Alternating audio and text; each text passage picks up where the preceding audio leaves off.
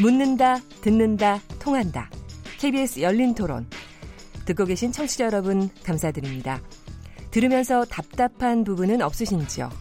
궁금한 점 있으시다면 함께 토론에 참여하시죠. 유료 문자 9730을 이용하시면 됩니다. 단문은 50원, 장문은 100원의 정보 이용료가 있습니다. 스마트폰 어플리케이션 KBS 모바일 콩을 통해서도 무료로 참여하실 수 있습니다. KBS 열린 토론은 언제나 열려 있습니다. 듣고 계신 KBS 열린 토론은 매일 밤 0시 5분에 재방송됩니다. 네, 계속해서 KBS 열린 토론, 인물 있는 인물 토론 코너 이어가겠습니다. 오늘은 우원식 더불어민주당 전 원내대표님 모시고 얘기 나누고 있는데요. 장윤선 정치 전문 기자, 최병묵 정치 전문 기자 두 패널도 함께하고 계십니다. 자, 이제부터는 조금 이제 2부에서는 조금 더 어려운 얘기를 좀 해야 되겠습니다. 우리 앞에 어, 남북 정상회담 또 북미 정상회담 이 관련해 가지고는 엄청나게 지금 지지율도 오르고 대통령 지지율이 오르니까 민주당 지지율도 엄청나게 따라서 오르긴 한 것 같은데 또 하나가 또 이게 이제 뭐 아킬레스건이 여전히 있죠 경제 관련으로 여러 가지 문제들이 있는데 이번에 추석 동안 좀 민심을 좀 파악을 하셨습니까? 어떠셨습니까? 네, 네. 네. 근데 별로 그렇게 그냥 듣고만 오셨어요. 그 아무래도 원내대표 아니시니까 이렇게 덜 아프시죠 아무래도. 그렇지 않습니다. 이 원내대표를 한번 어, 한번 하면 네. 그 주변 사람들한테 그냥 원내대표로 불려지고요. 네.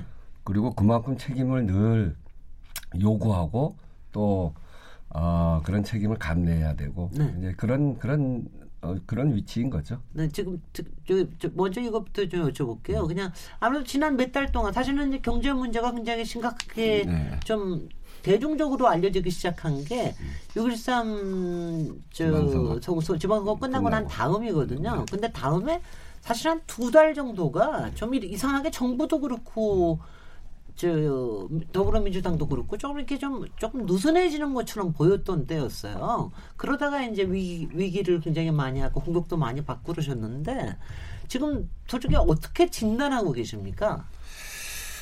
어, 어, 지금 이제 가장 큰 쟁점이 최저임금을 급격하게 올렸다. 그래서 자영업 어, 이런 분들이 그걸 감당할 수가 없어서 어, 자영업도 힘들어지고 네. 또 일자리도 아주 어려워지고 그래서 모든 죄가 최저임금 문제인 것은 소위 소득주도 성장은 최저임금이고 최저임금을 너무 급격하게 올려서 우리 경제가 어려워졌다 이렇게 진단도 하고 그거 중심으로 공격도 받고 있죠. 네.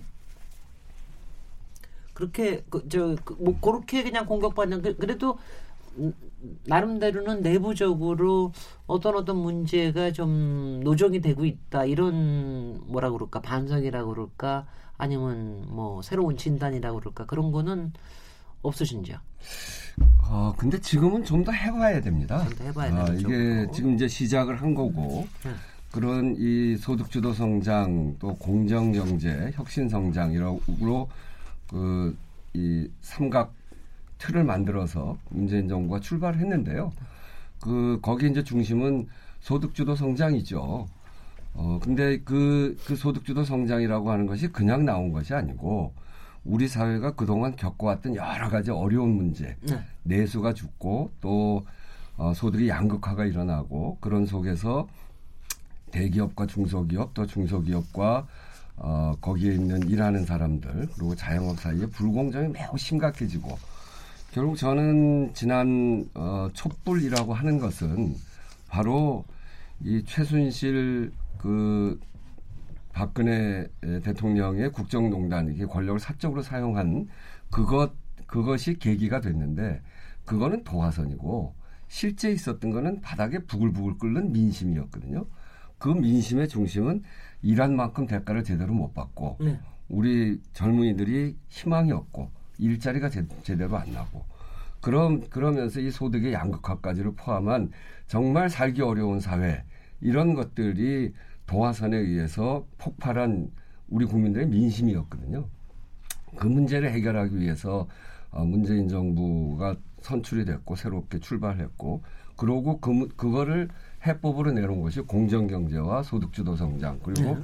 성장 동력을 만, 만드는 혁, 혁신 성장 이세 개 축으로 내놓고 이제 시작을 한 겁니다. 네. 이제 그런 점에서 보면 어, 문재인 정부의 경제 정책 그거는 이제 뿌리를 어, 뿌리를 내리고 그런 과정에서 과도, 이 과도기적인 이 전환의 계곡에서의 어려움 네. 이런 이런 걸로 어, 봐야 되는 거 아니냐. 네. 좀더 이거는 지켜보고 그런 그런 속에서 어, 효, 저 효과가 날 것이다 하는 게 저희들의 판단인데 어, 그런 그런 판단을 갖고 있습니다. 네. 최고 지금 기자님. 지금 말씀하시는 거 보니까 이제 그 동안에 최저임금과 소득주도 성장과의 관계에 있어서 김동연 경제부총리하고 장하성 청와대 정책실장하고 그 의견 차이가 좀 있었고 네. 전망도 다르지 않았습니까? 그래서 그게 이제 7, 8월 동안 한동안 논란이 됐었는데 지금 오늘 대표님 말씀하시는 거 보니까 완전히 장하성 실장 쪽의 논리 에 서 계신 것 같아요. 어. 뭐- 실장의 논리가 아니고 그 우원식 논리입니다. 하여튼 그좀 일맥상통하는 부분이 있는 것 같은데 제가 그걸 뭐 뭐라고 얘기한 건 아니고 그 진정으로 이 소득주도 성장 문제가 7, 8월 동안 했던 이것 때문에 여러 가지 했던 지금 고용 지표가 나빠졌단 말이죠. 그래서 통계청장까지 이제 교체되는 사태를 빚었습니다만은 정말 이 고용 참사라고 언론에서 흔히 얘기하는 이거와 그 최저임금의 급격한 인상 이거의 관련성은 어떻게 보고 계십니까? 저는 이제 이 뭐 지금 상황은 엄중한 상황이다 이렇게 이렇게 봅니다. 지금 말씀하신 대로 네. 자유한국당 그리고 보수 언론을 중심으로 해서 고용 쇼크, 일자리 참사 이런 이런 용어를 쓰, 쓰잖아요. 근데 지금 이제 조금 조금 완화되고 있는데 그, 그런 그런 그저 공격하는 분위기가 조금 완화되고 있는데 어, 지난 통계들을 해석하는데 일부 오류가 있었던 점도 있고 고용 쇼크는 인구 구조적인 문제 또 은퇴 세대들이 늘어나기도 하고 또 일부 산업의 구조정 조정 때문에 불가피한 현상이라고 하는 측면도 있고요. 네. 오히려 또 다른 어, 통계를 보면 고용보험 가입자 수가 26개월 만에 가장 높아졌거든요. 네. 3, 36만 명이 더, 더 늘어났습니다. 그거는 그래도 괜찮은 일자리가 늘어나고 있는 면이 있는 거죠. 그래서 어, 일자리와 소득 분배 같은 이런 체감 경기가 좋지 않다. 그런 그런 분석도 있고요.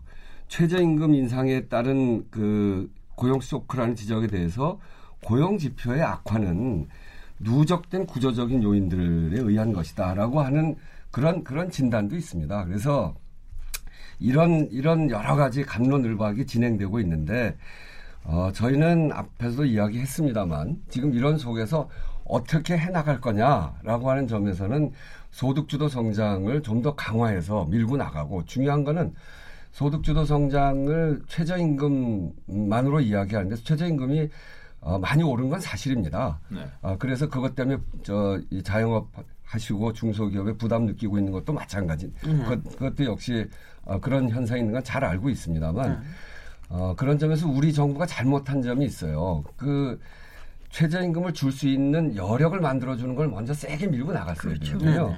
그런데 그거를 작년에 그렇게 세게 하지 못했어요. 그, 국회가 뭐 예, 그 아무것도 안그 했으니까. 이유는 네. 그 뭐 핑계입니다만 제가 원내대표 시절 아, 죄송합니다. 제가 말을 잘못했네. 대표님 책임. 맞아요. 그리고 내가 국회 작년에 정말 이게- 국회 뭐 하냐 나 맨날 그랬는데. 이게 할 수가 없었던 거죠. 이게 뭐 청문회 네. 청문회 원래는 이제 인수위가 있으면 청문회 때 다 모아가지고 한꺼번에 오는데 1년 내내 청문회 했거든요. 그리고 계속 발목 잡히고 그러니까 이 민생법 소득주도 소득 주도 성장을 하는데 최저임금을 줄 수 있는 여력을 만들어 줄 수 있는 법들이 있습니다. 네. 그거를 추진하려고 저도 꽤, 꽤 노력을 해서 올해까지 계속 얘기했는데 한편으로는 야당이 발목 잡아서 안 된 측면도 있고요. 그리고 우리 정부가 이것을 보다 좀 더 세게 밀고 나가는데 어, 그렇게 하지 못했던 면도 있고 그래서 이 두 가지 측면이 다 있다고 생각하고요. 저는 그렇다고 해서 이게 최저임금에 모든 죄가 있다 이렇게 보는 시각에 대해서는 전 그 전혀 그렇지 않다 이렇게 생각하고 이 자영업 중소기업 이분들에게 어 소위 최저임금을 줄 수 있는 여력을 만들어주는 작업. 그건 그, 그게 그동안 계- 저희가 계속 요구해왔던 겁니다. 네. 가불이 너무 불공정해요. 네. 이게 자영업이 어려운 게 지금 어려운 게 아니고요. 그 다들 사시는 동네 가보시면 아파트 지하상가가 어떻게 됐어요? 옛날에 잘 살던 잘 되던 지하상가 다 무너져 있거든요. 대형 공룡 같은 유통점들이 다 이렇게 먹고 있는 것이고 그 지역 상권을 다 다 빨아들여 갔죠. 강남에도 그 이면도로에 예전에 그렇게 잘 되던 거 요새 요새 문 닫아 폐업한 데 너무 너무 네, 많아요. 그러니까 그게 최저임금 문제가 아니고 그 전에 이미 네. 갑을 공룡 재벌 유통 유통 재벌들과 자영업 사이의 불공정 문제, 편의점의 불공정 문제, 카드 수수료 문제. 제가 하나하나 좀 마- 마- 하나하나 말씀을 드리겠습니다만 이게 을지로위원회에서 한 공적입니다. 예, 네, 그런 네. 일들을 지속적으로 2013년부터 우리가 시작을 해왔고 계속 제기해 왔음에도 불구하고 자유한국당이 발목을 잡고 있고 지금도 발목을 잡고 있고 저는 우리 국민들 좀 편하게 해주려면 요번 국회에서라도 자유한국당이 우리가 제기하고 있는 법들에 대해서 소위 갑과 을의 불공정 어, 불공정 때문에 발생되어지는 소득 양극화를 해소하기 위한 법들을 같이 통과시키자 네. 그렇게 제안을 드립니다. 네, 근데 차균선 의원님. 뭐좀 우문일지는 모르겠으나 저희는 좀 이해가 안 됩니다. 그러니까 국회의원 국회에서 일을 해보겠다고 음. 가신 분들은 어쨌든 국민들의 민의를 대변하러 가신 분들이잖아요. 네, 네. 그런데 지금 말씀하신 내용을 들어보면 상가임대차 보호법도 그렇고 카드 수수료 인하 문제도 그렇고 이른바 이제 최저임금 상승분을 상쇄할 수 있는 수많은 제도 개혁 이슈들 국민들이 들어보면 그 방향이 대체로 맞거든요. 네. 그런데 자유한국 자유한국당이 발목 잡아서 안 된다고 지금 두 차례 강조해서 말씀을 하셔서 제가 여쭙겠는데 그분들은 왜 이런 민생 법안에 대해서 반대하는 겁니까? 그러니까 그동안 협상을 쭉 하시면 오늘은 이상하게 자유한국당의 수수께끼에 대해서 푸는 시간이 돼버렸어요. 예, 아니 왜냐하면 저 전직 그 더불어민주당 여당 원내대표시기 때문에 그분들의 정치적 기반이 어, 그렇게 하면 안 되는 모양이죠. 뭐. 아무래도 토지 소유주, 건물 소유주가 많고, 음. 그 다음에 갑 쪽에 계시는 분들의 저기가 많고, 아무래도 그거에 대해서 의식을 좀 하기는 하시겠죠. 그죠? 예, 뭐 그럴 겁니다. 네. 그 지난번에도 제가 특검 있었잖아요. 드루킹 특검. 네. 그거 할 때 결국 이제 나중에 뭐 대통령까지 조사한다고 그래서 제가 이제 걷어차고 말았는데 그때 트루, 드루킹 특검을 어, 받아주는 조건으로 붙였던 것 중에 하나가 네. 민생 7법이었어요. 상가임대차법, 뭐 카드 수수료법, 가맹점, 대리점 공정화에 관한 법 등등. 그때 자유한국당 반응이 뭐냐면 구질구질하게 그런 법을 붙여서 네. 조건을 많이 거냐 음흠. 그런 네? 거였어요. 구질구질. 구질구질하다. 그러니까 거기서는 이런 게 너무 잘잘해 보이는 거예요. 어, 근데 사람들이 사는 민생에 정말 얼마나 거기에 목, 목숨이 목을 메고 다, 있는데, 살고 있는데 네. 그러기에 말이죠. 궁중족발 사건 같은 거 그분들은 안 보십니까? 그게, 그게 한두 사람 문제가 아니고 네. 천만에 달하는 비정규직, 네. 600만의 자영업 네. 이분들의 삶에 관한 문제거든요. 결국 우리 서민들이 어떻게 살 거냐 이걸 결정하는 그런 건데 이게 우리가 소득주도 성장이라고 하는 말을 쓴 이유가 있어요.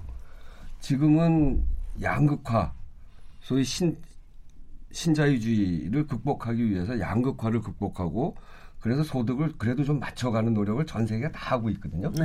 이런 이를테면 미국 어, 미국의 캘리포니아 주나 뉴욕 주는 연차적으로 시간당 15달러까지 음흠. 올리는 법안을 최근 통과시켰어요. 네.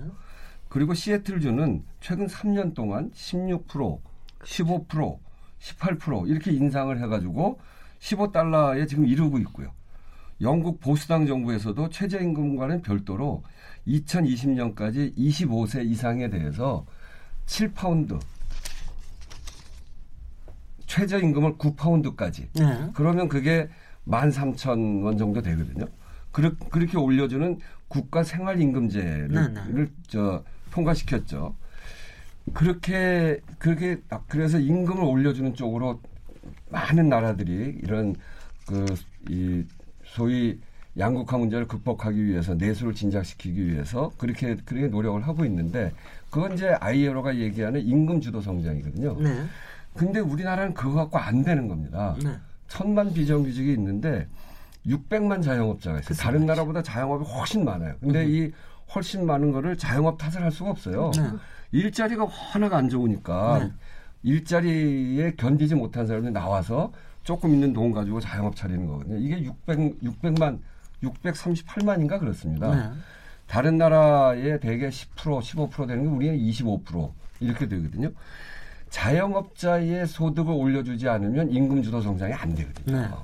그래서 자영업자의 소득까지를 포함한 소득 주도 성장, 임금 네. 주도 성장이 아니고 아이로가 임금 주도 성장 이야기하는 거 우리는 소득 주도 성장이라고 하는 걸 어, 그래서 내걸게 되는 거죠. 이 소득 주도 성장은 자영업과 중소기업의 소득까지 올려주는 건데 이 소득을 올려줄 주는 방법은 유일한 게 지금 우리나라가 수출이 안 돼서 그런 게 아니거든요. 그렇죠. 이게 부가 몇몇 재벌들한테 다 대기업들한테 몰려가고 있는 이 불공정. 어, IMF를 거치면서 이명박 박근혜 정권을 거치면서 실질 노동 생산성에 비해서 실질 임금이 거의 정체 상태에 있어요. 네. 이게 다 대기업한테 빨려 들어가고 있는 음흠. 거거든요. 일한 만큼 주지 않는 거죠. 음흠. 그래서 이거를 완화시킬 수 있는 방법. 이- 그러니까 이것을 이 중소기업과 자영업의 소득 주도 소득을 신장시킬 수 있는 거는 아주 극단적으로 벌어져 있는 가불의 불공정. 네. 이 문제를 해결해 주는 것이 소득 주도 성장 그리고 우리 국민들의 삶을 좀 더 나았게 만드는 핵심적인 과제들입니다. 그리고 또, 또 새로운 경제의 동력을 찾을 수도 그럼요. 있고. 네네. 근데 지금 하시죠. 이제 문제는 최저임금의 급격한 상승으로 지금 말씀하신 대로 바로 그 자영업자들이 굉장히 많이 불만을 표출하고 있습니다.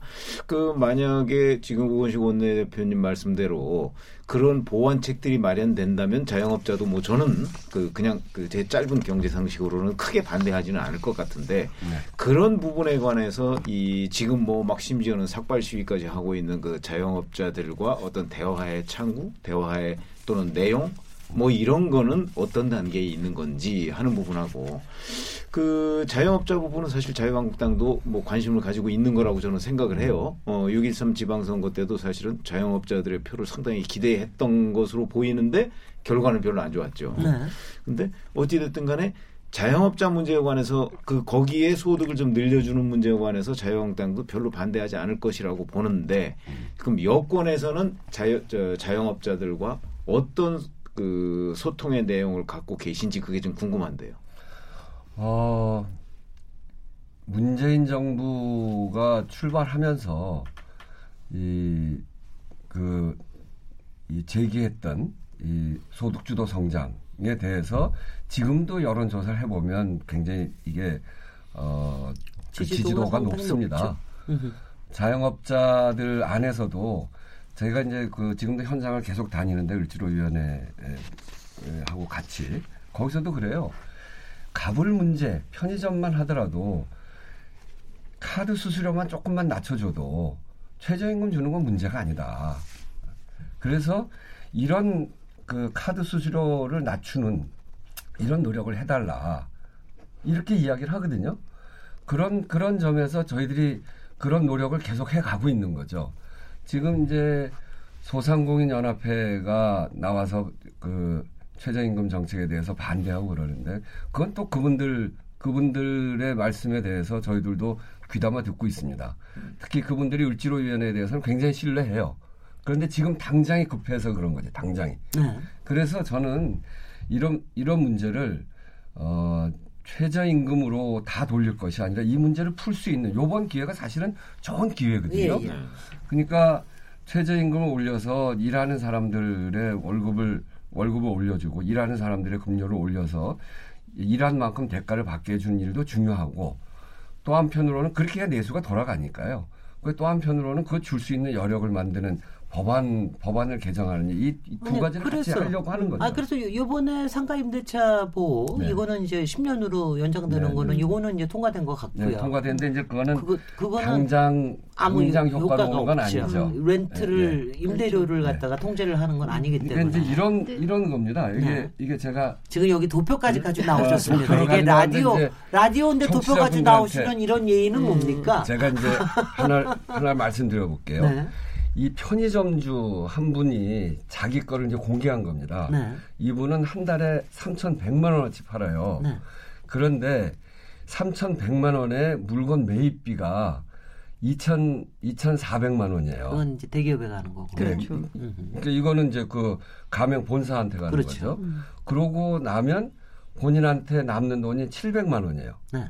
700만 원인데 가맹 수수료라는 게 있죠. 네, 로얄티. 네. 그거 그게 얼마인지 아세요? 한 뭐 최소한 10%는 될, 될 거는 거로 알고 뭐 70만 원. 네. 넘을 것 240만 원. 같은데. 240만 원. 240만 240만 원. 그러니까 700만 원에 240만 원이면 34%입니다. 네, 네. 240만 원을 내고 또 이렇게 가져가는 내역을 보니까 점포 유지 보수비 10만 원. 네. 그거 뛰어가 임대료, 점 임대료도 아직 안 내셨는데? 임- 뒤에 한참 임대료는 뒤에 나옵니다. 임대료는 뒤에 있고 네. 점포 유지 보수비 네. 이게 10만 원이잖아요. 네. 뭐예요, 이거는? 점포 유지는 누가 합니까? 저쪽에서 점주. 나와서 해주는 거예요. 가맹점주 가맹점, 그 아니죠 점주가. 가맹점주가 하는 거죠. 점주가 해주는. 점주가 하는데 음. 10만 원을 또 가져가요. 네. 또 뭐가 있냐면 상품 폐기. 그러니까 유통기한 지난 거 지난 폐기하는 거. 거. 상가 김밥 같은 70, 거. 음. 71만 원인데 어이구. 이거는 가맹점이 잘 되려면 네. 물건 진열을 멋있게 그렇죠. 좀 잘해라 꽉꽉 채워서 해놔야 되거든요. 네.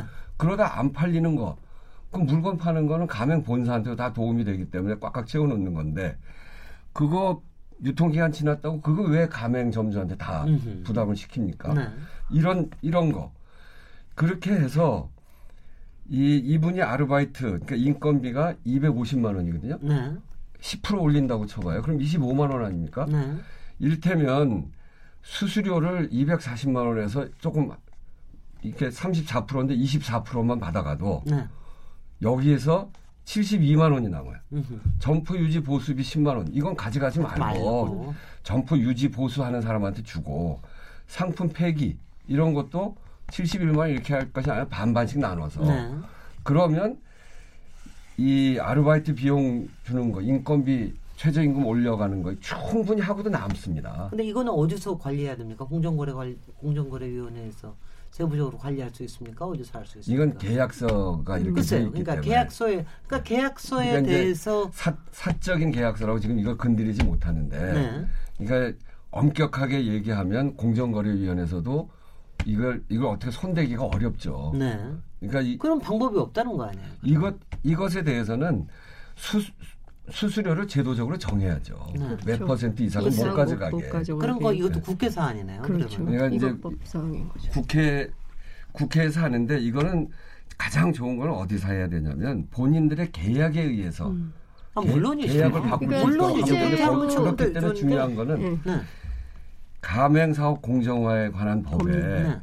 가맹사업 주 협의회.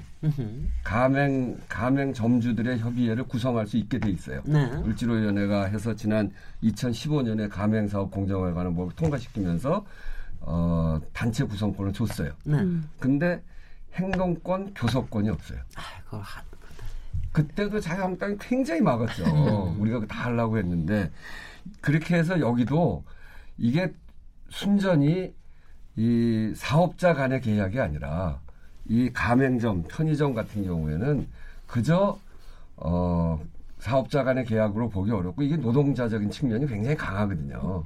그래서 교섭할 수 있도록 교섭권을 주는 게 핵심입니다. 네. 그렇게 하면 이 단체들이 모여서 교섭을 시작하고 그러면 가맹 수수료를 낮추고 일본 같은 경우에도 그렇게 하거든요. 네. 법적으로 보완할 게 있어요. 그러니까 자율적으로. 그렇죠. 네. 네. 법적으로 어떻게 해야 법적으로 할 건 뭘 해야 되냐면 점포 있는 옆에다 또 내고 또 내고 또 내고 아, 그래요. 그거는 그렇죠. 네. 그거는 제한 확실하게 조치. 법적으로 출, 해줘야죠. 출 점 제한을 해야 되는데 네. 출점 제한이 매우 복잡합니다. 네. 파리바게트 옆에 뚜레쥬르가 냈다. 이런 이런 그 대형 대형 그, 어, 그 대형 가맹점이죠. 빵집. 네. 이거는 이게 동종 업종이긴 한데 회사가 네. 다르잖아요. 글쎄요. 이걸 제한하기가 어려, 어렵죠. 네. 그래서 뭘 해야 되냐면 최저 수익 보장제를 네. 일본이 그렇게 하고 있거든요. 가맹점 가맹점을 하나 내면 음흠. 가맹점주는 가서 죽어라 죽어라 하고 하다가 옆집에 하나 내면 그냥 망합니다. 그렇죠. 계, 계속 손해를 보는데 손해 봐도 위약금 때문에 그냥 닫질 못해요. 글쎄요. 그러다 자살하는 사람 생기거든요. 하나 더 내면 가맹 본사는 무조건 이익입니다. 물건 조금이라도 더 파니까. 음흠. 그래서 계속 내는 겁니다. 네. 그래서 이거를 막으려면 그리고 다른 회사 동종 업종의 다른 회사 간의 이 경쟁 이런 것도 좀 막아주려면 일본이 하고 있듯이 최저 수익 보장제 네, 네. 최소한 편이 우리 우리 여기 본부에 들어와서 편의점을 내면 가맹점을 내면 음흠. 니네는 최소한 얼마를 보장한다 네. 이런 이런 제도를 두는 거예요. 그러면 필요한 것 같습니다. 막 못하죠. 막 네. 못해. 우리가 이렇게 펜달까지 다 끊어놓고 저 설명을 하시니까 저희가 거기 빨려 들어가가지고 시간이 막 가버렸죠. 네, 그래서 또뭐 계속해서 이런 거 하시려고 이런 거. 하나만 하더라도 네. 편의점들은 다 살 수 있게 되는 예, 겁니다. 예. 아, 일본이 1억 2천 1억 2천 인구에 5만 개가 있거든요. 네. 우리는 4천만 아닙니까? 네. 4천만 에 지금 4만 개가 넘었어요. 네. 너무 많은 거죠. 그런데 이 어. 가맹 본사에 가입된 가맹점 말고 일반 슈퍼 있잖아요. 슈퍼 또 있죠. 네. 그런 그런 게 또 있어서 그 그것까지 하면 5만 개를 훨씬 넘습니다. 그러니까 일본보다 절대 숫자가 많아요. 네. 음. 이렇게 하고는 살 수가 없는 수익이 거죠. 보장이 안 되죠. 실제로 네, 그래서 장현성 기자님? 네. 법으로 좀 제한이 필요한데 이것도 앞서 말씀하신 대로 야당의 반대로 또 어려워지게 되면 이게 논란만 커지고 그러니까 이런 거예요. 국민적 이익은 계속 어디론가 배회하고 있고 보장이 안 되는 거죠. 국회에서 논의만 무성하고 그러니까 결국에는 그러니까 계속 그 야당 탓을 하고 계시거든요. 아니. 야당 때문에 안 더군다나. 걱정이 되는 게 뭐냐면은 야당 때문에 안 된다 그러는데 그렇게 해서 이번에 못 하잖아요.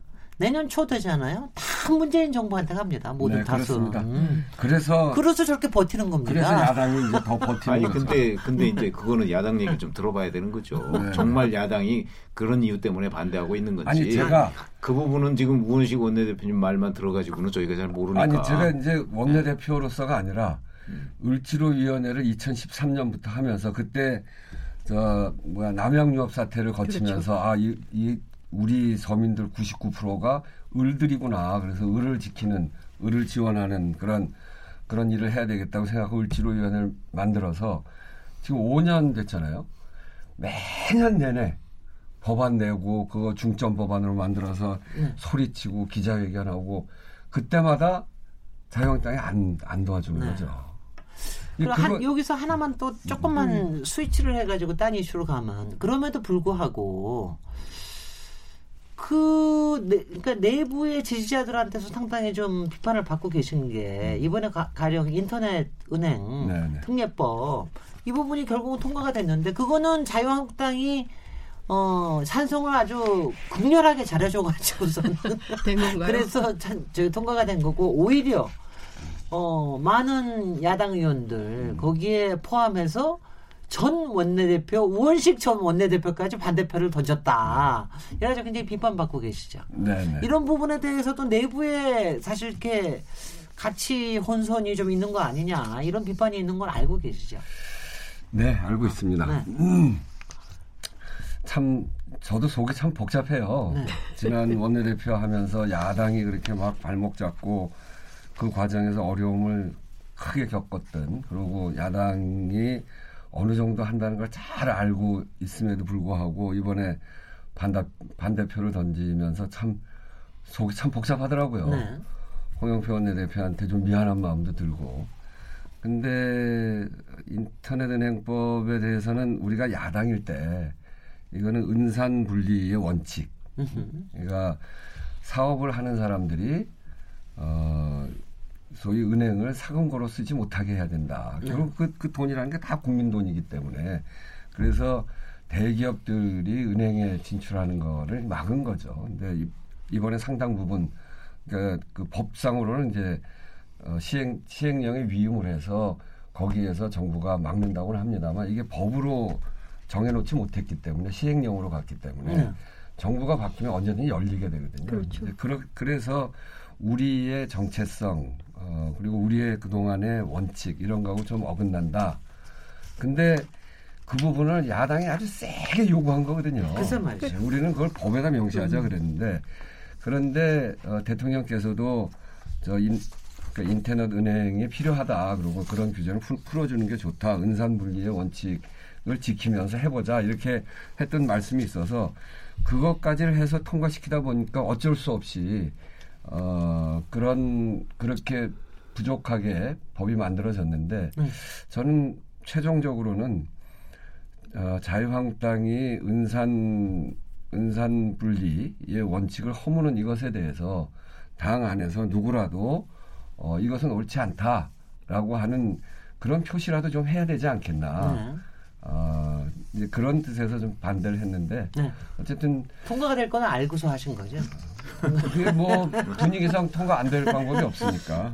네, 근데 네. 사실은 장현선님, 기자님. 그 은산분리 재벌의 사금고화 되는 네. 것에 대한 비판은 야당 시절 굉장히 세게 비판을 많이 하, 시지 않았습니까? 네, 결국에는 어, 반대하다가 이제 여당이 된 다음에 그리고 이제 어쨌든 자유한국당의 도움으로 법안이 이제 통과가 됐는데 이걸 반대 급부로 해서 그러면 민주당이 얻어낸 것은 또 무엇이냐. 그러니까 이를테면 지금 판문점 선언에 대한 국회 비준도 안 되고 있는 거죠. 그리고 평양 공동선언 에 대해서도 마찬가지인 것이고요. 겨우 상가 임대차. 상가 임대차 임대차 보호법. 하나. 그것도 사실은 효과가 언제 나타날지 모르는 음흠. 물론 이제 좋은 법안이긴 합니다만 그리고 앞서 말씀하신 대로 카드 수수료 인하 문제라든가 그 프랜차이즈 가맹점과 관련된 수수료 인하 문제라든가 출점 제한 문제라든가 자유한국당이 뭐 구질구질하다고 아까 표현이 굉장히 충격적이었는데 그 천만 비정규직 그리고 600만이 넘는 자영업자들의 생존권이 걸린 이 민생 법안들에 대해서는 그러면 여전히 길이 없는 건가? 그러니까 재벌의 길은 이렇게 홍영표 원내대표께 따지세요. 여기 왜 전 원내대표께 따지지 마시고. 아니 아까 똑같은 무게와 책임감으로 그 맞아요. 갖고 그 계신다고 올해- 말씀하셨기 때문에 올해 연말에 어떻게든지 길을 열어보겠습니다. 근데 저는 진짜 네. 이제 실무적으로 좀 궁금해서 네. 그러는데 예를 들어서 은산분리 얘기를 하지 않습니까? 자 그러면 예를 들어서 그런 거 규제를 다 풀어요. 이제 소위 시장 경제의 원리 지금은 맞게 뭐 규제를 풀고 않았습니다. 풀고 아니까 풀고 대신 그 재벌들이나 대기업들이 그 은행을 사금고화하는 걸 막는 거는 뭐 은행 감독원이나 이런 감독원 기능을 발휘해서 저는 충분히 막을 수 있지 않나 하는 제가 좀 그런 생각을 해봤어요. 근데 그거는 불가능한 겁니까? 그걸 그렇게 다 막을 수 있으면 네. 다 막을 수 있으면 우리 사회가 이렇게 양극화 안 됐죠. 아니 근데 감독원 기능 감독원은 그런 거 감독하고 막는 것이 감독원의 기능 아닙니까? 그럼 거기서 제대로 역할을 뭐못 하고 그렇게- 있는 것 아니냐 이제 이런 생각이 그렇게 했으면 좋은데 예. 법에서도 완전하게 장치를 만들지 못했는데요. 국회에서 어, 가장 세게 할 수 있는 게 법으로 하는 건데 법에서 완전하게 막지 못하고 시행령으로 위임하고 네. 시행령에서 시행령으로 가면 이제 정부의 의지가 이제 반영되는 거 아니겠습니까? 그렇죠. 그렇게 법이 될 수밖에 없는 조건 같은 게 있는 거죠. 예, 그런 조건이 어, 여기저기 다 적용되는 거 아니겠습니까? 음. 예, 그렇기 때문에 법을 좀 더 강화해 놓자, 은, 은산 분리 를 분명하게 하자 이렇게 이렇게 얘기했던 거죠. 저는 내부에서도 상당히 치열한 네, 그 정책. 예 정책 의총에서 반대하는 분들의 치열한 논의가 있었던 걸로 알고 있는데 어, 당 내부에서는 이 은산 분리에 찬성하는 분들의 입장 은 어떤 것이었나요? 그러니까 왜 이거를 지금 국면에서 민주당이 꼭 해야 되는 법안이었을까요? 일자리죠, 일자리. 예, 그렇게 해서 결국에는 삼성이라든가 이런 대기업들의 대기업 거기하고. 그, 그 말고 인터넷 은행이라고 하는 새로운 제도, 지금 이제 잘 활성화돼 있지 않은 제도를 통해서 어, 그 인터넷 은행이라는 게 여러 가지 편리한 점들이 있기 때문에 그런 편리한 점을 갖는 은행을 잘 만들고 거기에 경쟁력을 부여함으로 해가지고 그것이 우리 우리 사회에 영향을 미칠 것이다 이렇게 보는 거죠. 여기까지 경, 경제 부분은 조금 마무리하고요. 저희 쉴 시간은 없고 아, 그냥 한 이거 15분 남았는데. 자료를 제가 여러 개 자료 자료. 근데 거기 빠지다 큰일 나겠어요. 우리 옛날 강의. 듣는 아니 근데 굉장히 정말 자세하게 얘기하시니까 꼼꼼하게, 예. 어 이게 가슴으로 카드 오- 수수료. 하나만 얘기할게요. 아 카드 수수료. 하나만 얘기하고 그, 저기 저기 또 이게 이제 복잡하게 얘기할 게 아니고 한 예를 들면 됩니다. 여기는 빵집 프랜차이즈인데요. 네. 그 외대 외대인가 거기 외대 앞이요? 예, 예, 네. 예. 거기 보니까 월 매출이 4,400만 어 원이에요. 괜찮나요? 근데 이 사람은 대학 앞이고 하니까 카드 매출이 82.8%예요. 네. 3,640만 원 이렇게 되거든요. 이 매출 중에 수수료 물품비 이렇게 나가는 게 2,640만 원이고 네. 점포 마진이 그래서 1,760만 원이에요. 네. 여기에서 임대료, 인건비, 기타 비용 이렇게 다 나가고 카드 수수료가 2.3%인데 네. 2.3%는 별거 아닌 것 같잖아요. 네. 네. 카드 수수료가 83만 7천 원이에요. 그렇죠. 사실 전체 전체 매출액의 0.2%일 테니까. 83만 7천 원 이게 다 빠지고. 점주 순이익이 277만 원입니다. 네. 전주 순이익 277만 원 대비 카드 수수료 비교해 보면. 이게 30%입니다. 그렇죠. 네. 카드 수수료가 이렇게 많아요. 이 사람은 하루에 한 12시간씩 그러, 일했을 그러니까 테고. 요거만 네. 반으로 줄여줘도 네. 최저임금 주는 거 걱정이 없는 겁니다. 음흠. 그런데 대형 할인마트 여기는 어, 뭐 1.83%라고 이렇게 정확하게 자료를 잘 안 줍니다. 그런데 어느 어느 자료는 1.83%라고 어디는 1.38%라고 그러는데 거기에서 무슨 항공 마일리지 뭐 대형, 대형마트 가면 그런 여러 가지 혜택이 있잖아요. 네. 이런 거 다 빼고 나면 카드사에 제출하는 게 0.73%예요. 네. 동네에 있는 가맹점은 2.3%예요. 음흠. 대형마트는 싸게 싸게 내고 음흠. 동네 마트는 비싼 거예요. 되고. 불공정. 아, 너무. 불공정해 정말. 네. 이런 거만 고쳐서 비슷하게 만들어주면. 그러면 이 문제 다 해결하는 겁니다. 그러니까 이것도 법안으로 해결해야 되는 거죠. 이것도 결국은 그 대형 마트는 왜 그렇게 되냐면 힘이 세니까 네. 교섭을 해요. 그런데 일반 가맹점들은 교섭을 받아주질 않아요. 확실히 우은식 전 원내 대표님이 정책통이시네. 이 정책 가지고 나오고 하나라도 더 설명을 하시려고. 우리 정치적인 질문 몇 가지만 하고 네, 마무리하도록 하겠습니다. 지금 요번에 저기 새로 개각된 네. 이기 이 개각에 대해서는 어떻게 평가하고 계세요? 어, 이 문재인 정부의 국민적 요구는 개혁입니다. 네. 또 하나는 이제 2년, 3년 차 들어가기 때문에 안정을 안정이- 또 요구하고 네. 있고요. 이제 그런 면에서 보면 진선미 윤회 장관 여기는 상당히 국민들의 요구를 받아들이는 개혁적 조치를 네. 잘 이끌어 가라 이런 것이라고 보여주고요. 또 하나는 이 안정적 기틀을 마련하기 위해서 나머지 장관들은 되게 관료 국방경제산업 어, 관료 네. 출신이든지 거기에 전문 전문 영역을 갖고 있는 사람들이거든요. 어, 그리고 국방의 경우에는 어, 공군 공군 출신이죠. 네, 네.